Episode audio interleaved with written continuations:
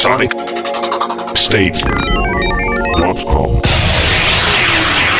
So, hello everybody, and welcome to Sonic Talk number 141. Uh, August the 12th, we're recording today. If you've not been and visited us live in our recording facility at uh, sonicstate.com forward slash live, please do at 4 pm on a Wednesday. Um, next week, we'll be doing it. Week after, I'm going to take a break. But um, uh, thank you very much for joining us, everybody. And uh, let's start with. Uh, it's really good to have uh, Diego Stocco back from D- the, uh, the the eminent sound designer Diego Stocco, who uh, recently, um, I think, you published your music from a tree. Is that your latest works? Yes, yes, I did uh, piece of music by using the tree this time because I I ran I ran out of sand, so I had to use something different. Yeah.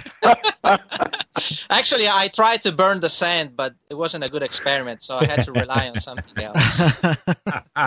Was that a tree in your very own garden, or did you have to search for the perfect tree? No, no, no, no. It was the tree in my backyard. I didn't do any casting for uh, finding the right tree. Excellent. Well, I enjoyed it very much, and there's some really interesting sort of resonances on that. Did you find sure that? there's some bush jokes in there somewhere. that there's sure, got but- to be some bush jokes in there somewhere, but we'll maybe keep those for uh, uh, the X-rated version. well, Diego, it's great to have you along. Um, you can check out what Diego's up to, uh, which is a lot generally, um, at diegostocco.com. And also this week we have Mr. Dave Robinson from Pro Sound News Europe, man about town, man, and man on the phone still. We're going to get you on Skype one of these days, I'm yeah, sure of it. well, I'm going to start. I think what I'm going to do is bring my laptop because the company won't use Skype software because it's it's it's beta software or something like that. That you know, because of the viruses getting into our our big multinational global software hub, something like that. So, but I, I'm sure if I brought my laptop in and, and then sat, sat here uh, and logged on wirelessly or something like that, there's, there's a way around it. It's just I keep forgetting, you know. yeah, I know. We're low down your priority list. Always. Oh, look, there's a there's a, there's a tramp in the street that wants my attention. I've got to go. Anyway, Dave, it's great to have you aboard. Um, ProSoundNewsEurope.com, where you can find the digital version of, of what Dave does. Yeah, the August version has just gone up uh, just yesterday. In actual fact. Brilliant. Anything particularly uh, noteworthy in there that we should be looking out for? Um, well, the uh, for the for those who are based in the UK, there's a, a note about the MPG Awards, which is just the nominations are just open. So, if anybody wants to vote for anybody uh, who's worthy of a nomination, be it best producer or best engineer or best remixer, uh, the nominations are now open. We we are kind of one of the sponsors, one of the media sponsors. And Pro Sound News is one of the sponsors. Last year, I presented the um, the award for uh, best. Was it um, uh, unsung hero? Unsung hero um, in the studio world. I didn't get uh, that call, Dave. What's going on? uh, well, you had to you nominate yourself this time, Nick. but we we had at the actual awards, which were on February the twelfth. We were very very lucky because we we brought back the Brit Award and we gave it to Bernard Butler. And um, uh, we had uh, Duffy present it to Bernard Butler on that evening, and then of course six days later she cleaned up at uh, the uh, the the Brits and you know won three, and then I think did she win a Grammy as well? I'm not sure, but anyway, uh, she you know she she got uh, she got at least two Brit Awards, maybe even three. So uh, you can imagine how difficult it would have been to get her along after she'd won the awards. You know, fortunately we had uh, we had her just before, so so it was quite an event. We had Calvin Harris there, we had Brian Eno, and uh, this year we're hoping to uh, to to better that. So. So if you are eligible to, to vote and you're sort of UK based, then then please um, visit the MPG website and um, get nominating. Okay. Well, thank you very much for that. And, uh, well, let's say hello to our last guest, uh, Mr. Rich Hilton, in uh, who's in the stateside, back in back on dry land, um, off the island, Yep, back home, and thank you, Nick. Always a pleasure to be here. and sounding very nicely cad. I have to Oh, say. very good. Glad to hear that. Yes, no, that, I will not be repeating that headphone abomination. but uh, on the subject of trees, and I've already told the Dylan story, uh, but I do have another tree story, which is that the Global Drum Project, which was Mickey Hart's percussion group of about a year and a half ago, Yeah. opened their show with a duet of Mickey Hart and Zakir Hussain playing on two large pieces of old growth forest with various hammers and chisels and hands and things like that. And they did a fantastic piece of music on them. Okay.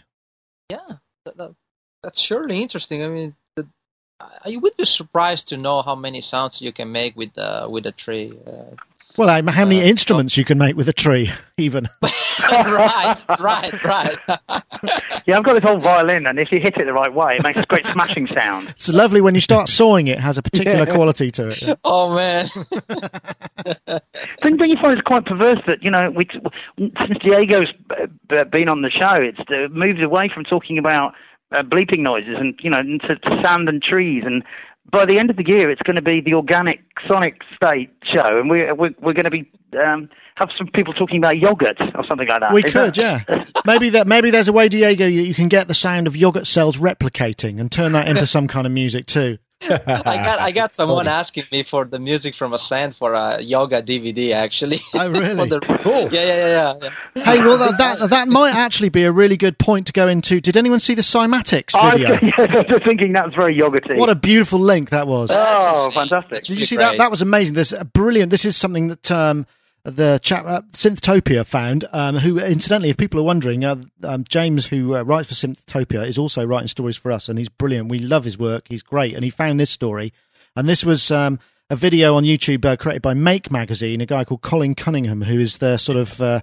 I guess he's the audio nerd, and he wore a white coat and everything, and made quite a Yeah. quirky video.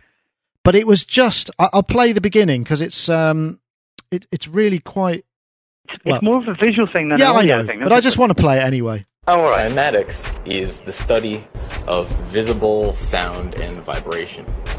Let's say you play a sine wave through a speaker attached to a dish of water. Depending on what frequency you play, a pattern will be made in the dish of water. And that looks right, really quite interesting. Now, the effects on water are interesting on their own.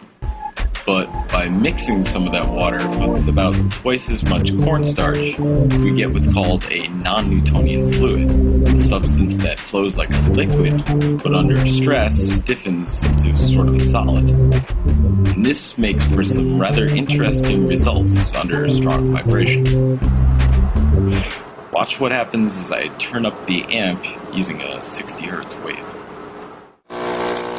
Obviously, you can't watch, but I can honestly tell you that it is something that is so visceral and weird that I kind of had nightmares about it. It was, inc- it was, it was really bizarre. I don't think I've ever quite, um, I haven't quite recovered from it, to be perfectly honest. Yeah, brilliant though, brilliant stuff. Yeah, it would be great to see it in a bigger scale. You know, see like a huge uh, amount of this stuff moving around. With Yeah, different attacking a city. I, I, well, that's the the first thing I thought when I saw it was, It's um, the blob, isn't it? This looks like some kind of amateur blob movie effect. right, right. but it, when but you, it- sorry, go Diego. I was just gonna say it could be in sync though. It's like the blob in sync. You make it uh, go up and down based on the on the soundtrack. There's got to be a music video in there somewhere, hasn't there? Definitely. It's some, you know, some Future Sound London thing. The, the, it's, it's Yeah. funny because you, you're watching it, you get transfixed by it, and then he sticks his finger in it, and you remember that you're looking at something that's only a couple of inches across, rather than, you know, that something that's going to attack attack New York. Know? I know, but the thing is, when he puts his finger in it, it does sort of attack his finger and try to kind Well, of it does. It does. Oh. It does have sort of certain sort of um, uh, sentient qualities about it, doesn't it? It looks like it's looking up at him at one stage. So it is very strange. Yeah, you've got to check it out. Cymatics. I'm I'm going to get me. I was actually I went to a car boot sale on Sunday, and I was desperately I was looking for a subwoofer. Yeah, And a hot get, glue get gun. your cornstarch mix and Yeah. see if you can do it. And Uh, imagine, yeah. but but if you put this stuff, this is obviously very poor radio, but visually, I mean, it's it, it was it was if you put maybe um food coloring in it and something like that, you could get, or it was black or you know dark. It would just be God astonishing. Yeah, I thought the same. So you your nightmares have been in multicolors or just uh, white? Just the color? Yeah, just white at the moment. I don't dream in color just yet. Rich, did you? Oh, okay. oh no, yeah. I'm going to go and watch it again as soon as uh, we yeah, finish here. you 'cause could. it's just- You, you don't watch it, Rich. If you're easily if you're easily freaked out, I think you should leave it well alone.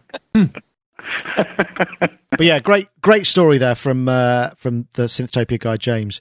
Uh, right, well, let's go back to the top of the list and look at the new Bazille modular. Um, and I will. Uh, I think I'm going to play a clip for that because I have one. So this is Bacille or Bazi or Basil, whatever you want to call it. Bacille is German for bacteria, So, what is it? It is a modular synthesizer, a virtual modular synthesizer, and it's quite different from normal modular synthesizers.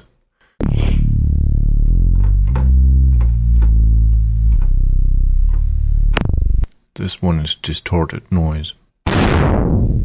Sure is. I don't think I've ever heard anybody quite so laid back in my entire life. Me Either I was actually so psyched out from the tone of the speech. I thought, you know, I was listening to. I thought he was going to say, "And now I'm taking off my trousers." I thought. um, I was listening to this uh, uh, to make that recording, and Andy's in the office as well, and he said it sounded like, um, um, oh, who was it? You said Leonard Cohen on some kind of sedative. it was it, it's it's it's the same. It's transfixing yet repellent at the same time, but the synthesizer sounds absolutely wonderful, and this looks like a real. This is basically the new u-he, which is Urs Heckmann, and I'm assuming that is Urs's voice. Um, telling us about the Basil modular, and it's uh, it's going to be amazing. It's not out till uh, 2010, and it's uh, rather kind of proudly says it's complicated, tricky to learn, but and is currently in alpha, which apparently there are alpha versions of around. But uh, as everybody knows, the the u-he Zebra is uh, one of those uh, synths that everybody really raves about, and uh, and this is looks like it's going to be something to really check out. Uh, now, Diego, I don't know kind of what's to what level you use synthesizers yourself, other than obviously Spectrasonics products, but uh, I wondered whether or not you you you're familiar with any of the u-he stuff, and whether this is something that you like the look of. I had a chance to listen to some of the. I never really tried the Zebra, but I had a chance to listen to the sounds, and I and I like it. It, it, it really sounds good. Regarding the Basil modular, uh, of course, it's a modular synth, and it looks a little bit complicated, especially because you have to patch it yourself to make some sounds out of it but uh, it's definitely interesting. It's definitely definitely interesting. I, I met um, Urs uh, at the NAMM show just briefly in 2008. He's a cool guy. I, I wasn't expecting that that voiceover movie style. It was really. It does sound like he was hamming it up a bit, to be honest. but anyway, it, it, was it was nice to see, and and uh, I'm glad he's working on something like this because it's really an interesting thing. It looks like it's got some really cool um, sort of fu- functions. I like the idea that you can multiple patch out of the same source to multiple destinations, and then if you press Option or Shift or whatever, you can move all of those patches to yet another to to to, to another source. So on mass, and so it's really easy to, to experiment things. But uh, I don't know. But Rich Hilton, are you, um, are you, do you do you have time in your life for the modular way, even if it is software? I'd like to play. I'd like to play with this thing. It looks great to me, um, and it is a humorous narration indeed. I Yeah. Was wishing Hans were there to translate for me because it wasn't a level of English I understood. No, um, he did. He did fine, and I liked the synth, and I'd like to play around with this thing. It would probably be fun. Yeah, well, 2010 is when it's coming. I, I mean, one of the things that uh, this does raise up, and it's one of the things that uh, I mean, I recently did the Doepfer Dark Energy review, which I really enjoyed, which is kind of semi-modular. But really, it's it raises that question, which is the idea of modulars is great, but who who has time You have the time to yeah. work with modular synthesizers? And does is there a different relationship with a modular software synthesizer than there is with a hardware? Is it easier because obviously with a hardware one, what tends to happen is you spend ages messing around, you come up with something that is just just so, and then you think, oh, now I can't change anything because I'll never get the sound back again. Whereas obviously with software, you can do it. Um, Right. You can save it to disk and stuff. Right. Uh, Uh huh. To, to me, the, the main difference is the experience on having a, a, a modular in front of you or in front of inside the screen, inside a monitor. I mean, it's not the same. Uh, the the beauty of working with modulars is that you have this huge beast. I'm talking about a Moog modular. Of course, you have this Moog beast in front of you, and and it's fun to manually patch everything. So there Yeah. is a physical experience uh, related to creating the sound. With a piece of software, uh, it's different. Of course, you're just moving your mouse, and uh, it's not the same. Uh, the benefits of having a software, it's uh, obviously without any doubt. You, can save patches, uh, you can uh, make mistakes, and then uh, maybe there is a way to for from the synth uh, to tell you, no, you need to patch this cable Sure, to that uh, thing to make it happen. But um, in my my opinion, uh, this kind of synth it's more for people that really wants to learn uh, how synthesis works. So they really want to start from scratch uh, and follow the chain and learn uh, uh really well how synthesis works. Right so sort of uh, educational thing yeah, yes, I can see and. And, and, and, along the way, making great sounds. Of course, it's not just a, um, like a boring exercise uh, trying to make something. It, it's really an, a nice way to learn uh, things that maybe you don't know, you know, because you, you, you really build the sound uh, step by step. That that's the the huge benefit of using a modular, in my experience. Yeah. Well, in the chat room, we've got Howard Scarr, who I know has done a lot of patches for the Zebra, and he says, yes, that is Urs's voice, and he is really cool. I know he is. We've met him. We're just having a bit of a laugh with it because he sounds so sort of, uh, sort of quite, quite morose in the video, but it's quite compelling at the same time. He also says, um, the best thing of Bazille is the four multiples, which are these, uh, there's a, in the second of the three videos, there's a bit explaining the multiples, which are actually dedicated or uh, mixers. There are four channels of four channel mixers where you can uh, frequency modulate and, and uh, ring modulate and amplitude modulate and mix and blend and all sorts of things. And that is really cool. And I'm sure Howard, who is a fine sound designer, will be uh, exacting his skills upon the uh, Bazille when it comes to patch making time. I certainly do hope so. But anyway, hi to Howard Scarr in the chat room. Um, Dave, are you, you? I mean, you know, you're a busy guy. Do you think? Yeah, well, I I'm a bit out of the loop on, on some of the the, the uh, these type of systems, but um, I I got the feeling I was watching the video and, and other than reminding me of kind of the Roland modular and the the, the Moog modulars that I've played with uh, a long time ago, and uh, I wondered what it was I was I was looking at, and then he he um I didn't get, as, you know, obviously I was falling asleep and feeling slightly sexy because of his voice. um, but but um, he, he, he, said, oh, there's a cool function called the fractal processing or something. Oh, which fractal he, resonance, yes. The fractal resonance, which just sounded like a, a PWM function to me. Um, and he turned it on, it was like, uh, and you can modulate it, you can link it to the LFO. Great. But I thought it's just a kind of a, it's just another type of LFO. I was expecting something weird and wonderful. And really, it was just um, I don't know. Uh, uh, uh, have we not?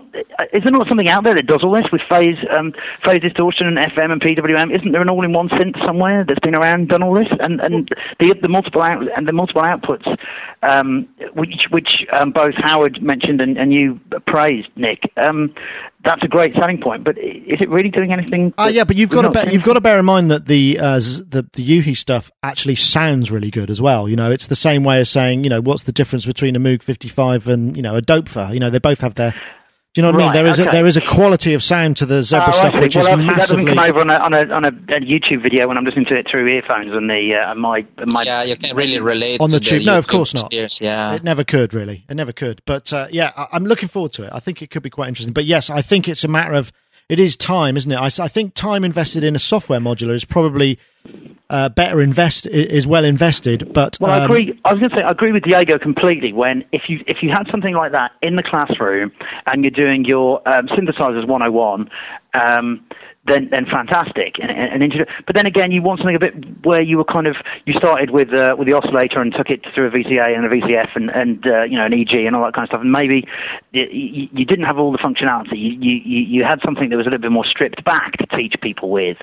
But if you were if you were maybe on synthesizer 201 perhaps, um, and you wanted a bit more uh, to, to, advance people's knowledge, then that's great. But I'm sure he hasn't just designed it as a, as a teaching tool, and and therefore, you know, unless you're Tomita and you've got nothing else to do for your, the, the, the few years you're still alive um, than fiddle around with your, with your Moog modular, um, then um, and don't get me started on him because uh, yeah anyway. But um, it, uh, uh, yeah. Oh it took two hours to create this sound. Oh really?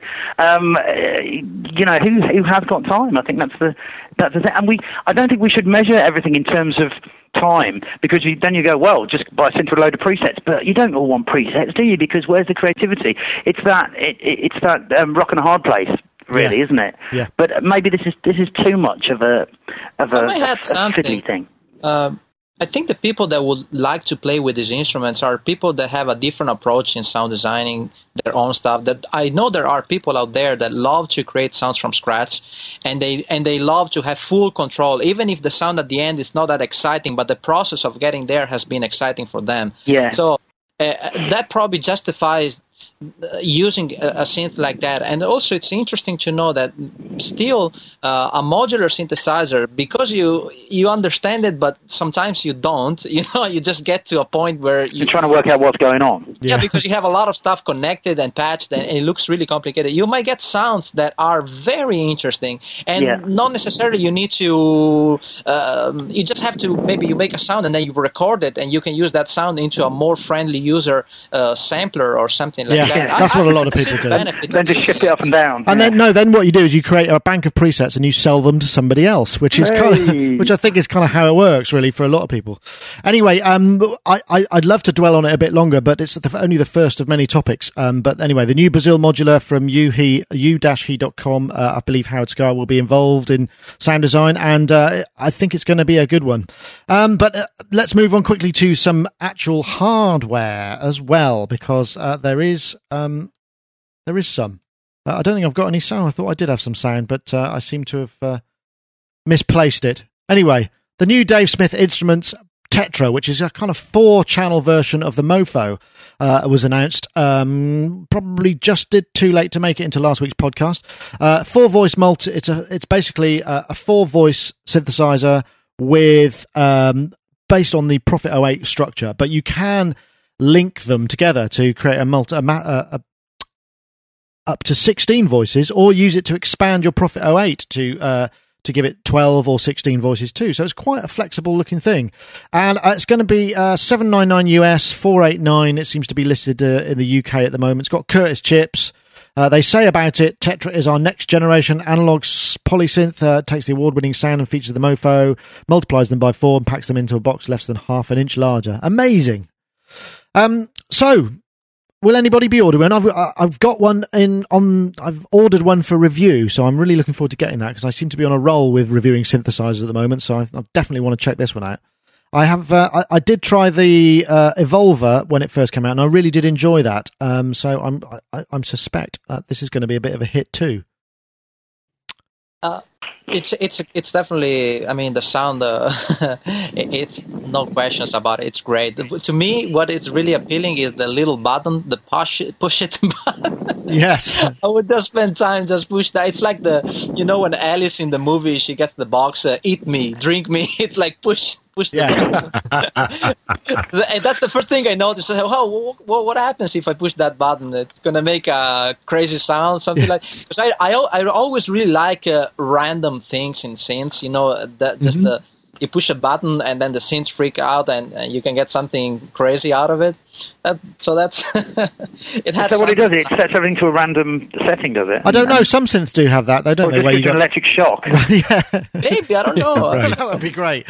Has like a buzzer in it that just kind of or the, lights up says "Don't push this again." Yeah. Right. Uh, Rich, I know you're a big fan of Dave Smith stuff. Are you uh, you thinking of getting one to expand on your Prophet 08 keyboard that you've ordered? The signed copy coming to you soon, I believe. Yes, it is coming to us soon, and uh, not looking to expand it yet, but think it's a fantastic little synthesizer opportunity for people. This thing because the sound is just going to be incredible, and uh, yeah, sure, it's a very small number of controls for a very large analog signal path, and I understand all that. But for the money and what you get and the push it button, uh, yeah. like Diego said, I think it's great. I, I, love the idea. I'm just happy to see guys like Dave Smith and Tom Oberheim making stuff now. He's, I mean, there's actually stuff out there I want. He's actually doing so much of it as well, isn't there? There's there's tons of this. I mean, they've they've got kind of quite a serious release schedule. I mean, obviously the uh, LinnDrum Mark II has uh, has gone back significantly as a result. But um, you know, well, at least we're getting these instead. And he's such a nice guy, Dave Smith. I've said it before, and I'll say it again. oh, that's great to know. That's great to know because I haven't met him. Have you not? He's a wonderful bloke. Really, he's nice. a legend. I mean, when you get past guys like Moog Buchla, oh, yeah. um, uh, the EMS guy with the letter Z at his name, I can't remember his last. Yeah, Zinovieff. And uh, when you get past those guys to the next generation pioneers, Dave Smith is at the top of the class. Yeah, I, I mean, there might be one or two other guys to discuss, like Roger Linn, at in that class, but in that top class. But Dave Smith is just, and this stuff sounds incredible. I was so blown away by the sound of the Prophet 08. Have you got yours yet? Well, we got we put one in in uh, the Island studio. Ah, okay. We put in the rack version, in the Islands studio, so I had a good chance to play around with it and listen to it, and it just sounded fantastic. It's the impact. Maybe I've just been lulled by ten years of VIs, but I'm starting to become a hardware junkie again, and the Prophet 08 represents that. And there's a there's a guy on one shoulder screaming at me to buy one of those Oberheim SEMs with the patch points in it. I don't know why. I'm just like refocusing. You're going my to get life. all of those. I don't know if I'm to. Is it is it like regression, Rich? Is that the kind of? Do you feel? do you- Is that what it feels like? Well, like? it's more of a rejuvenation of a long dormant monster inside of me that likes analog, likes, uh, like Diego said, the physical process of being involved in the sound creation that you get from a modular rig Yeah. or even a good hybrid modular rig like an R2600 or something where you have the opportunity to patch things, but you don't have to. And, um, it's all very exciting and, and enjoyable to me that part of the creative process and i miss it along with a few other things like human interaction in the studio yeah. so, uh, you know, it's exciting. It's kind of reinvigorated me. Yeah, I mean those small synths, they, they somehow give you back the experience of messing with, you know, the real uh, faders and stuff. And besides, Yeah. That's so important, isn't it? Yeah, and I think it's also important to remind that Dave Smith, uh, Oberheim, these people, they set the standard for what today we consider a great synth sound. So when we when we think about the Prophet, you know, the original Prophet, those pads, okay, uh, uh, people still refer to those pads as warm sounding, great sounding.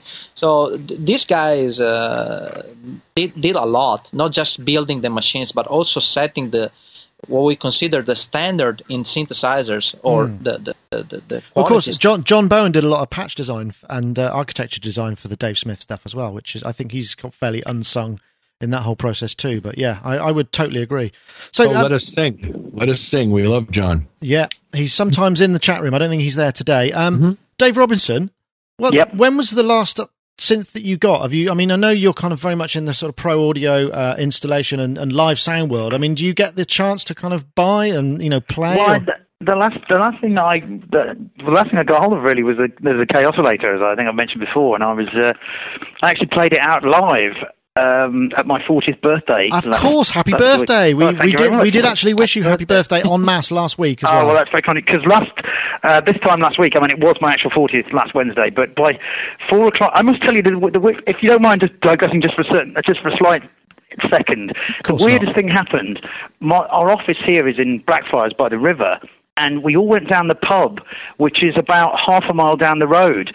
Um, at some point in the afternoon, you can look this up online, but at some point during the afternoon, at about three o'clock, um, the police recognised um, a wanted man um, near Southwark Station, and he brought a gun out and fired a shot um, and shot, um, fired a shot at them. Right, so they cordoned off the area between our office and the pub. you, couldn't, you couldn't go back to work. So there was a well, there was a load of people coming down. Um, you know, um, some people coming down to, to, to the pub, and I started getting these text messages going, "Dave, you won't believe this, but the police have cordoned off the road, and we cannot physically come down to your birthday." They, you know, they were having to walk all- the way around the, the outside of the cordon um, because you know the, the, the, police were uh, were sort of circling and trying to hem this guy in. And I looked up the road, and I could just see these blue lights everywhere. And I was getting these text messages going, you know, Jesus, how difficult is it Oh, to get no. to your birthday, David? So it's just, it was just the weirdest thing. And it turned out that you know he he'd he'd uh, let off this um, this gun. It was like New York. Um, you know, no offense to New Yorkers, but it was it was that kind of. It was just so completely weird. But I just thought, what a day for it happen. My birthday, fantastic. I'm so glad I hadn't come all the way up to London to find that I couldn't actually make the last. you couldn't actually physically get to the pub. Yeah. That would sound a little bit like the last time I went up to London and missed the boat for the Yamaha bash by half an hour after spending five hours in traffic. I would have been exceedingly um, miffed. Indeed. miffed. But uh, anyway, so um, I was playing around the Kaossilator and and uh, at a performance, and it's you can track it down online. It's uh, if anybody wants to watch it, it's it's a version of America's Horse with No Name, done with um, guitar and Kaossilator and keyboard. Um, it's it's interesting. I'm, not, I will- I'm I'm dressed as the Pope. I think you should send me the link for that for the show notes, just so that we I- I can will celebrate. indeed. We'll celebrate. But um, other than that, I, as I say, unfortunately, but I see this and I hear you guys talking about it, and I, I've actually, I've ended up on the um, the Dave Smith uh, Instruments mailing list, and they've offered me one to, to play with, and I'm sort of very tempted because we wouldn't review it, but it, it just looks it looks great. You know, a few simple controls, and I know the heritage that, that this man has got with all the, the Prophets and uh, the you know sequential circuit stuff, and, and it, it I think it's great that people are actually making boxes, physical boxes, as Diego says, you know, that you want to get your hands on it rather than just another plug-in and sit there with a laptop. Because I saw a bit of that at the Big Chill at the weekend. I saw a guy called Helios, who's out of, uh, it was at Berkeley, and he sort of does this kind of music creation with, but it was terribly dull to watch, you know, just him clicking away with a, with a, a mouse and a Yeah. laptop. It's no good, is it? Uh, um, not really, but when you can actually get there and, and twist a few knobs and actually, you know, and, and it, obviously it's good for the, the the market. It's good for the retail stores. It's good for the whole market where actually somebody's making physical boxes that have a premium, that have a price, rather than just a bit of software that somebody might be able to crack and get for nothing. I think that's very important. So you know, I agree. is, uh, Although not all the hardware synths are that good. I've just reviewed the Gotharman's deMOON, um, which went live today, uh, and uh, I, I didn't find that I connected with that particularly. But it's still, again, great to have a boutique synth manufacturer, uh, and then you know, uh, well, they're not all going to be superstars, are they? But of course. it's good that somebody's out there doing it. Right. Well, um, I better do an ad. I Let's better do an way. ad. I just realised that we're actually doing a sponsored show, and it's time for me to read uh, one of the ads from from one of our great sponsors. And uh, at this point, I'd like to say uh, thank you very much to Roland.co.uk for continuing to sponsor the show. Uh, obviously, um, we've been talking about their Juno DI uh, over previous weeks, and uh, recently I had the chance to review it. So now I can speak from a, a position of actual uh, first-hand experience. And the Juno DI is a professional synthesizer with over a thousand sounds. They're kind of Fantom-based. Um, it's sort of preset from the front panel, but you do get the opportunity to edit them all via software. Uh, there's a mic input which allows you to process a mic with reverb uh, and sort of mix that into them into the overall output. There's also a song player, MIDI file player, which plays MP3s, AIFs, and uh, MIDI files, as I've said. Uh, battery operated, so you can in fact take it on the road and uh, do the gig in the bus or in the park. Even though it's a low budget keyboard, it's still very much a player's keyboard, and there's so many sounds on there. I actually found it really inspiring to use, and I really enjoyed myself when I was using it. So I thoroughly recommend if you're looking for a sort of cheap replacement keyboard. I, and I use the word cheap in the sense of UK rather than US. It's a low cost Inexpensive. inexpensive is what I mean. It's uh, the roland.co.uk and check out the Juno DI and see if there's a, a dealer near you, or obviously go to the uh, US website and check that out as well. and what what sort of cost are they, Nick? Uh, that's about 500 UK pounds, and I think it's 700 dollars. All right. And it's 128 note polyphonic, and- and you just it, there's a lot of great. I mean, it's not you know it's not a really flexible, amazing, powerful synthesizer, but it's got a lot of really usable sounds in there that are just inspiring to play. I think you'd like it, Dave. Actually, you should check. Well, I out. had a quick play with one at the Lim show, just just very briefly, and it did look kind of um, it did look kind of nice, and I like the fact that it was portable as well, and uh, Yeah. you could take it with you, and it, it, it, it's a great keyboard. So roland.co.uk, thank you very much for your continued sponsorship. And uh, I'm proud to say um, that I've reviewed the Juno DI and I really enjoyed it. So I'm speaking from experience. So go and check out our Juno DI review and then, then go and buy one or something and tell them we sent you. Then they'll uh, keep keep coming back to us. So anyway, um, what should we do next? We seem to be flying through time, but not through topics. What uh, are there any topics here that anyone would really like to uh, go to um, at a preference in terms of priority? your drive thing was quite interesting. The I drives, okay. Is that okay for everybody? The Because I mean, obviously, we're all generating a whole bunch of data at all times, and we uh, we do occasionally talk about backup. I don't think we've talked about it for a couple of years, and I'm sure that perhaps um, we've all maybe modified our backup techniques or you know thinking about how to do it. But there, there was this news on uh, Tech Radar, which basically uh, TDK recently did a presentation to some financial analyst, analysts, which revealed a new manufacturing process that will allow them to put 640 gigs on a single HDD platter. Uh, and most of these things have kind of up to five platters. So basically, um, it could get up to 3.2 terabyte disks in a five and a half inch enclosure. And I presume that would be serial ATA or whatever. And I, I, my point was, it's been a while since we discussed this uh, backup issue and data safety and what we're doing. What, what are, you know, Diego? You must generate tons of stuff just in field Too recordings much. and figuring out what do you do? How do you whittle it down? What do you save everything? Where do you do it? How do you how do you do this? Uh, I, I use the um, Time Machine, the backup system from the Mac, but uh, every time I'm, I'm, I'm like, uh, did I really back up this thing? And and every time I need to back up, uh, let's say one folder, it's like 50 gigs of stuff, and it takes Right. time and everything. So I'm definitely welcoming new drives uh, all the time, and this 3.2 terabytes, it's a lot. I hope. I mean, if it works fine, it's definitely it's definitely worth uh, the money because uh, we, we're always running uh, out of space, especially in these days. You keep increasing the uh, the, the, the, size of the files, and then uh, in, in, my case, I record a lot of stuff, really a lot. Do you just back up in one place? I mean, I have multiple drives, and I and I and I keep separated. I have the the drive where I, I doesn't I back up just the sound design, the drive where I back up just the tracks and everything. But still, it's a lot of work, and uh, and the thing is, I would like to have everything available uh, at the same uh, all, all, the, the time. time. Yeah, so it, it's not really uh, back like 10 years ago i was backing up on, on cds and then dvds but then uh, it wasn't really working because i had to go back to the dvd load the session and everything when, when i just needed one sound so it, it's good to have everything always online but uh, it's a lot of space it's a lot of uh, sure. boxes all around the studio that's not good so um, but I mean, Dave, I guess most of the stuff that you generate, I mean, I guess you probably take loads of photos and what have you. Most of the stuff you generate is going to be text based, so it's not so much of an issue, right? Uh, well, now this is, it's interesting, and this is why I wanted to talk about this because my uh, my hard drive broke um, a couple of a couple of weeks ago, and this ah. is just yeah, and I, this is just before I was going to put some compilations together for my for my birthday, and uh, you know, put some CDs and music that I wanted to hear, and in the end, um, you know, it was an iPod uh, plugged into a, the, the, the ambient system in the, in, in the venue. But I suddenly found myself in in the classic. Oh God, uh, my hard drive's broken, and uh, it, and it just failed. It, it failed uh, for no reason I can actually discern. It was just sat there in in my um, in my office, and I came to switch it on, and it had just failed. Yeah, they it do that. Perished. Yeah, I mean it was only three. It was a LaCie. I'm going I'm going to name names. It was a LaCie Porsche drive, and it was only three years old. It was a mm-hmm. FireWire drive as well, and it and it failed on me. It was a 180 gig drive. So um, I'm in a situation where I've got it repaired, and fortunately, you know, uh, a friend of a friend managed to do it for a reasonable price, and he bought uh, bought a new uh, 300 gig drive for you know half the price I paid for it. You, you know the usual story, and it cost me 90 quid for him to to uh, to take all the data off it.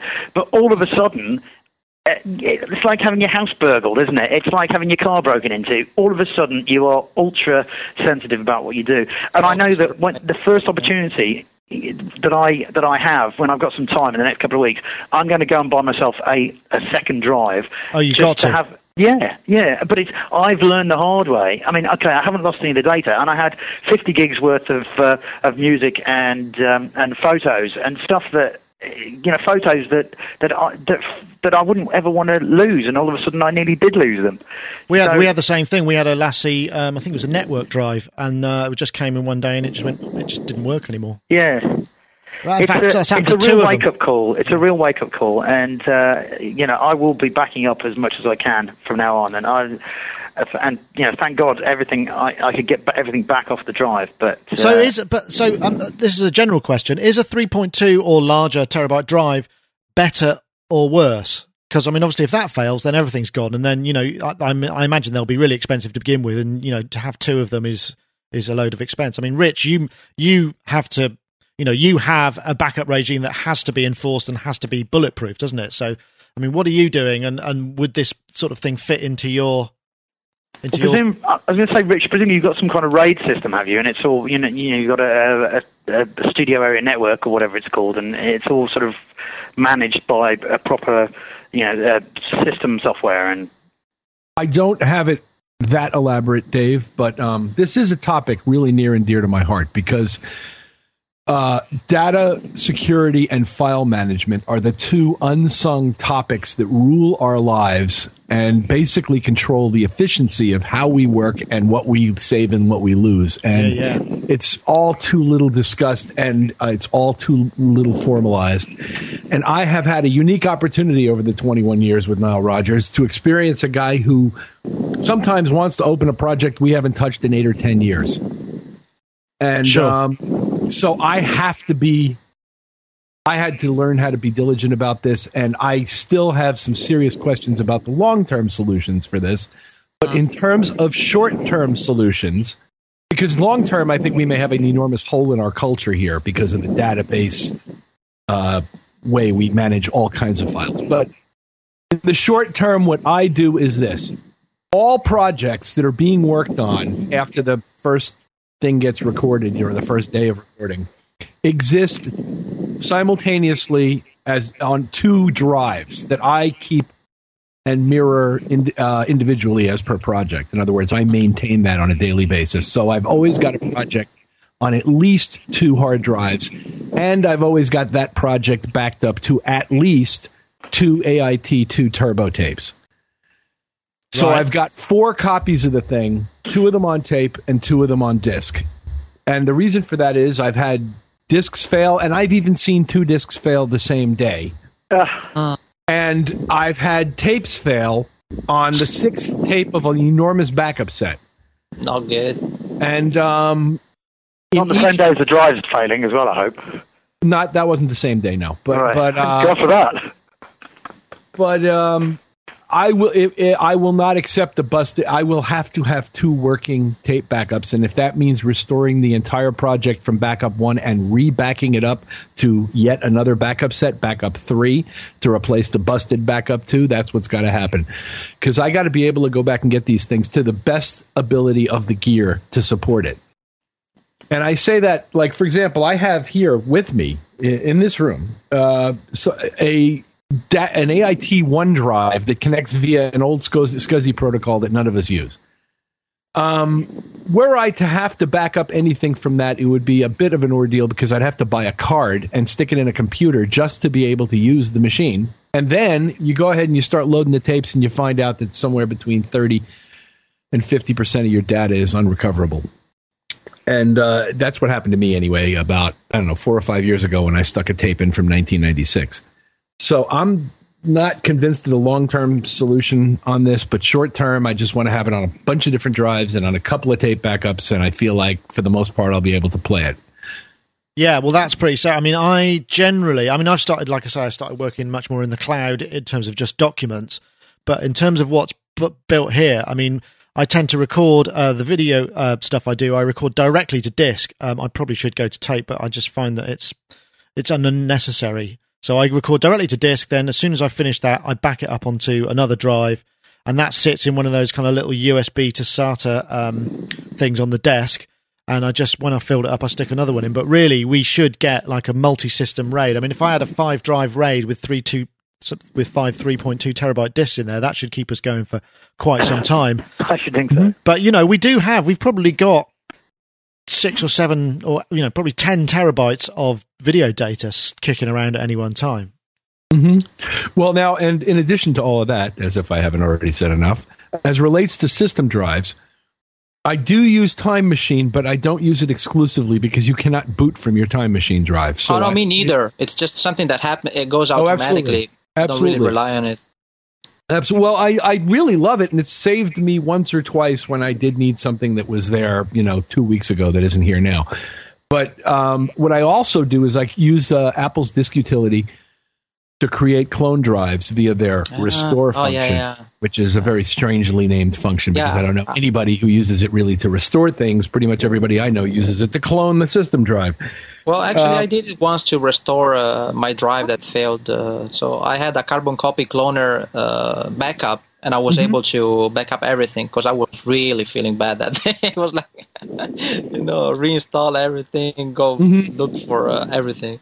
Yeah, I use I use Carbon Copy Cloner to clone the. That's how I moved over to this uh, MacBook because I had my old MacBook Pro. I cloned the drive, uh, and then what I did is I imported all the data to this machine uh, via the kind of FireWire, what it you know that you can clone the user and, and just bring everything Yeah. in. And now I well I, ha- I need to do it again. Actually, I need to do it, and then immediately once I set this up, I did a Carbon Copy clone of that, and I need to just keep that going so that I've got a, an exact mirror of this system.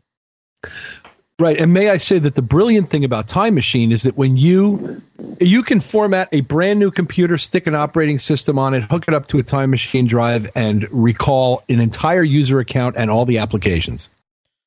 And that's just amazing to me Oh, that you it's- can it's do that. It's a fantastic incredible. feature. I don't. Yeah, I haven't got. I haven't got into Time Machine, but I should check it out. But I mean, assuming there are, you know, there are there are countless utilities for Windows uh, side of things as well. I mean, obviously, we need to make the the problem is with Windows. Obviously, is even if your hardware is identical but not exactly the same, you know, not the it's the same speed, same memory, same one, it it won't restore without having to without being able to reactivate because it's tied to the hardware, and that is kind of a disadvantage, and it is it's something that the Mac is not quite so stringent about, and that's that is an advantage. Well, it definitely is for a Mac. I mean, Yeah, uh, for sure. You, you can swap drives uh, without too much problems, actually. Right. Um, uh, I better get another ad in, um, and then uh, we'll go on to quickly to a last topic. Um, Well, just- I, I, Nick, I need to go because uh, I can see Big Ben from here, and it's saying five o'clock, and I really got to, I've really got to shoot. oh, it sounds like something from a J.M. Barrie novel is going to happen to you. I, I've only just noticed that I can. I mean, you- you're like this, America. I, I can actually see Big Ben from your window. from my window, and it's saying it's just before five, isn't it? I've got no. That's my only means of telling the time, believe it or not. No, well, I understand. Right, so I'm off. Well- um, but I'll speak to you again soon. Dave Robinson, ProSoundNewsEurope.com. Uh, thank you very much. I'll send you the link for the Kaossilator Pro experience. You, Please you'll, do. You'll enjoy that. Happy birthday, and thank you very much for joining us. Cheers, guys. Cheers. See you later. Cheers, bye. So, uh, well, at that particular um, punctuation, I will do the uh, the next ad, which is for loopmasters.com. Uh, they're the number one website and sample CD distributor dedicated to bringing you the most inspirational collections of royalty free sounds. Uh, they've been with us for quite some time now, and they do release a lot of stuff uh, with a great regular basis. Uh, you should try it. There's a pure drum and bass, the Sufi Dub sound system, and there's a Real Strings Volume One, which is pads, and also another one called Fistful of Drummers. Um, really do uh, recommend you check them out. They've got a lot of sounds and a lot of loops uh, for you to try out. Loopmasters.com. Uh, we do have some free packs to give away. All you have to do is email free stuff at sonicstate.com and we'll forward you the information. Uh, you get the opportunity then to uh, opt in or out of their mailing list. Obviously, we'd uh, feel much better about it if you opted in because uh, it would make us look great and uh, they'll keep coming back too. But uh, obviously, it's up to you. And while you're at it, check out looptv.net, which is their sort of podcast domain. They've got episode four of their video podcast, which has got an interview with Adam Freeland um, who's promoting his Cope LP and uh, talking about life on the road. There's also a piece from Rob Jones, uh, who's doing stuff about the new vocoder in Live 8. Uh, so check that out on uh, looptv.net. And in the meantime, uh, email us at freestuff at sonicstate.com to get your free sample packs. And just want to say thank you very much to Loop Masters for their continued sponsorship. So, um, what would everybody like to finish off? Um, did uh, does anyone know the IK multimedia stuff? Because I thought that was I an do, That's an I use it. incredible deal. Um, Uh, it's insane. at the moment, there's Really, there's a I- deal on uh, basically IK are doing their own group buy. Um, you buy one plugin which costs ninety nine dollars. Uh, depending on how many people sign up, you get up to six. Now uh, they had to hit. I think it was two thousand users for you to get six uh, plugins, and you know if there was only one thousand, it was three, and it was incremental. But now it's hit at six. There's nineteen days left on the offer. For ninety nine bucks, you will get the CSR Studio Reverb, the Vintage Q compressor, the Vintage EQ, which is looks like a Pultec, uh, Brick Wall limiter, Linear Phase EQ, Classic compressor, Classic multiband limiter, Classic clipper, Classic EQ, and a complete mastering suite. These are audio units, VST, RTAS um, for Mac and PC for ninety nine bucks. Uh, and there's 19 days left. So I think perhaps it's sort of one of those things that seems like a bit of a no-brainer, really. But I, I don't use their stuff. I've used a little bit of uh, Sample Tank. Uh, I haven't used it for a little while, but um, Diego, you use their stuff, right? Yeah, I've got the, the, the total package. I got the um, T-RackS uh, 3 Deluxe with the new uh, EQ, the new compressor, and everything.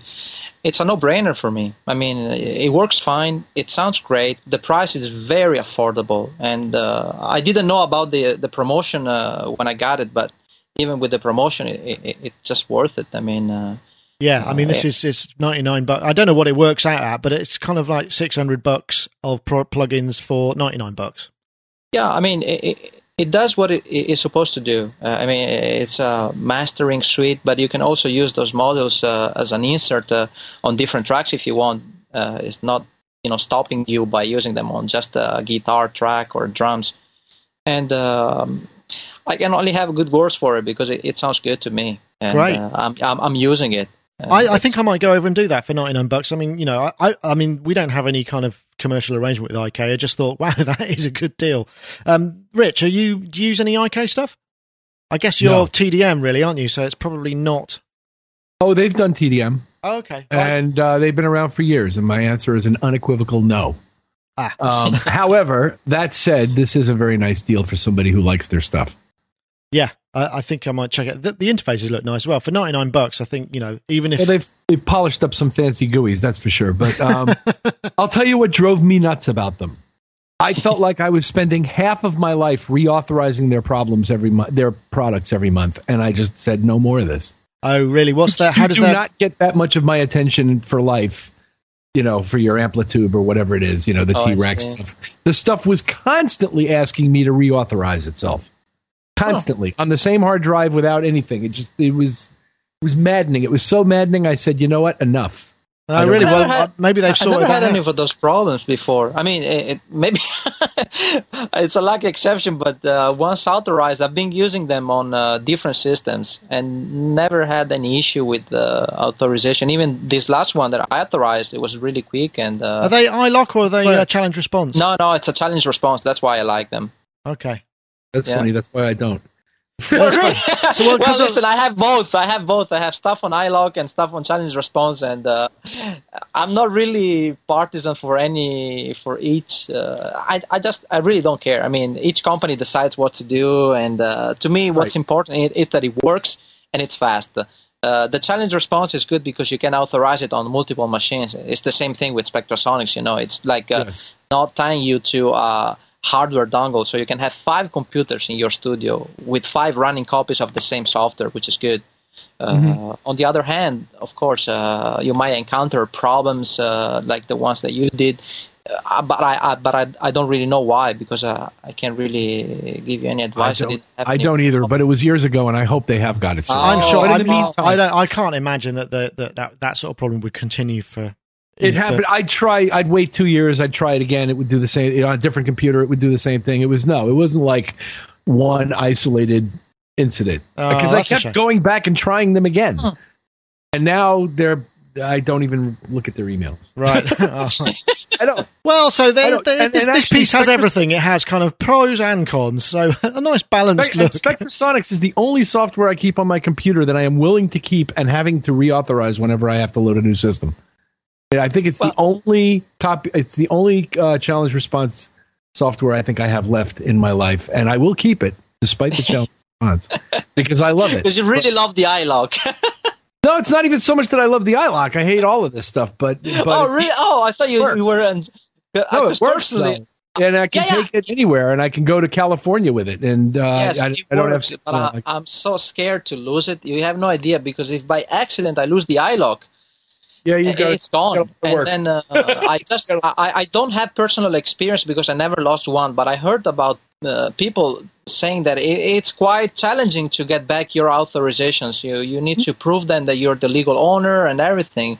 So, in case, let's say you're working on a production and there's no time, uh, it's gone. I mean, you can't really say, no, hold on, I need to call the company to authorize uh, the software that I uh, purchased and everything. Challenge response, it's uh, online 24 7, and that's what I like about it. yeah, Right. Yep. Okay. Yeah. Yeah. I got you. Yep. Well, Fair anyway, um, IK Multimedia, you can get over and check it out. I mean, for 99 bucks, it seems like a, a bit of a no-brainer if that's what you want. And I'm sure they must have, they, they can't have, have, have continued challenge response issues anyway. But um, Who knows?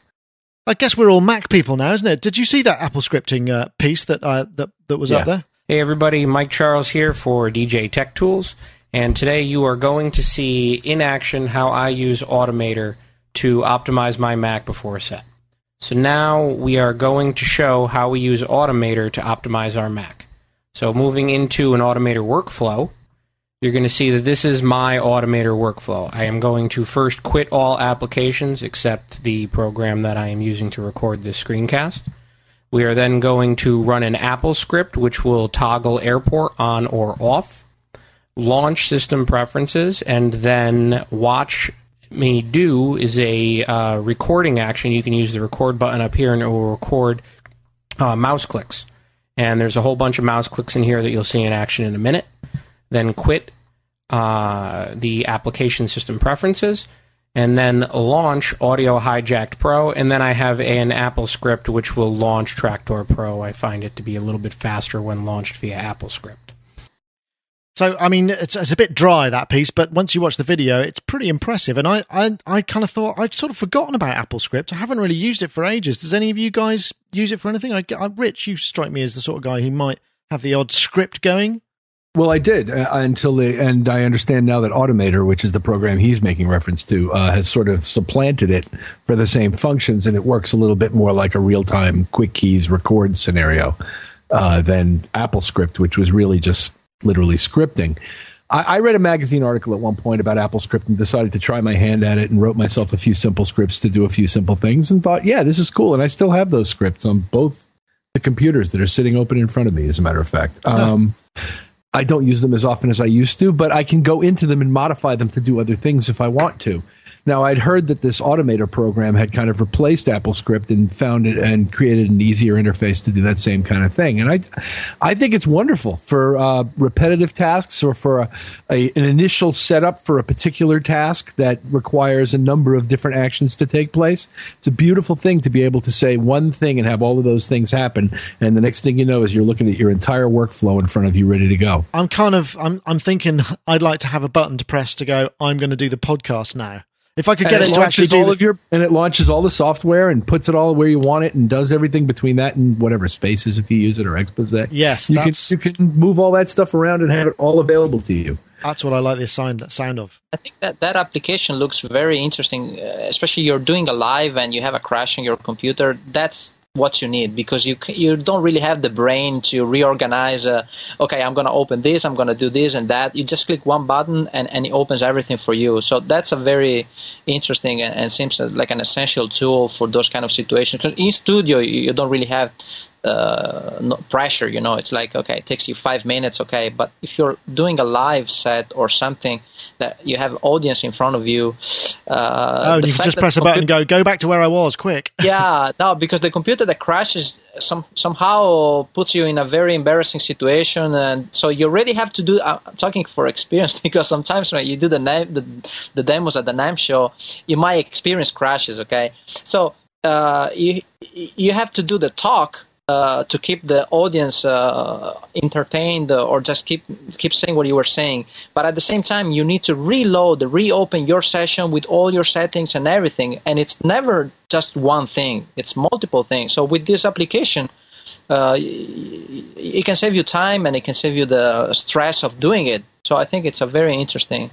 I mean, I used to I used to do. Um, that's how I started programming was program AppleScript. When I first um, started Sonic State. Um, kind of coding, uh, I had e- an email form that sent in a whole bunch of form fields into an email into uh, Eudora or something like that, and I had an Apple script which took the emails and passed out all the data and squirted it, and then wrote flat pages formatted in the right way from all of the synth parameters. So you know, if someone said I've got a DX7 and it's got this many keys and it's got this, that, and the other, it would take all the the, the pairs and and write a flat HTML page and then upload it to the site and say, right now we've got a page on the DX7 and that. But that, I mean, that just took me weeks to refine. I mean, it, I was yeah. really, but it was kind of complex and text manipulation is probably not the, the best way to cut your teeth on it. But I think I'm going to investigate this. I'm sure there must be similar something similar for the PC. Is there anything that uh, does the same sort of thing on the PC?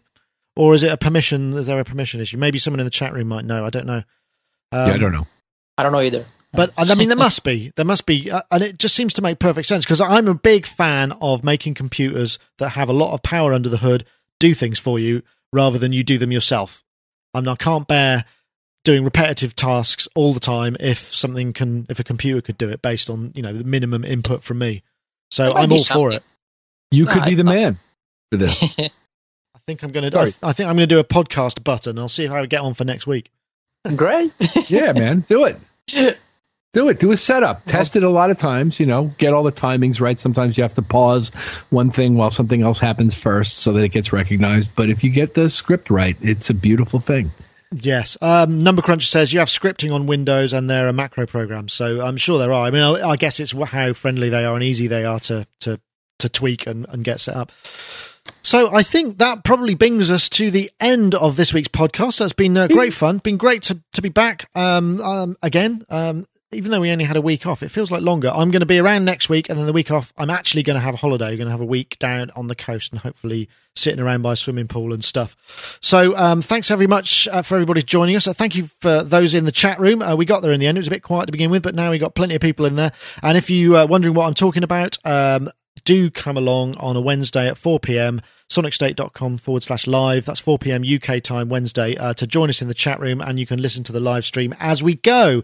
And um, so I'd like to say, well, we said thank you to uh, Dave Robinson from ProSound News Europe. Uh, he had to go and uh, say thank you very much to Rich Hilton. Thank you for joining us. And thank you. A great pleasure, as always. Always good to hear your voice. Uh, I hope you have a good and productive day in the studio today. Looking forward to it. myspace.com forward slash Hiltonius for all your richness.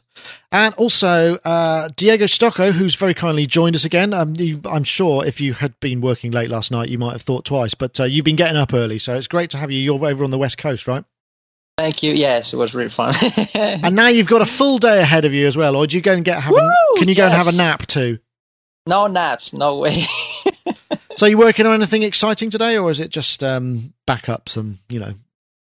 No, I'm I'm doing some uh, some stuff, but I can't really say too much. Ah, top secret. How interesting. Okay, well, diegostocco.com. Go and check out what Diego's up to. He's just done the music from a tree, which was uh, a really beautiful piece of music, and he's done lots of other great stuff. Thanks. So thank you very much. That was Sonic Talk number 141. It's a wrap. This one does something brutal.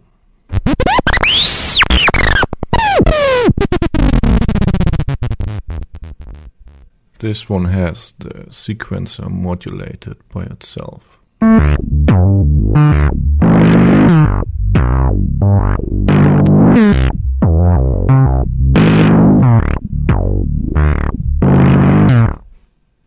This is just a nice synth pad.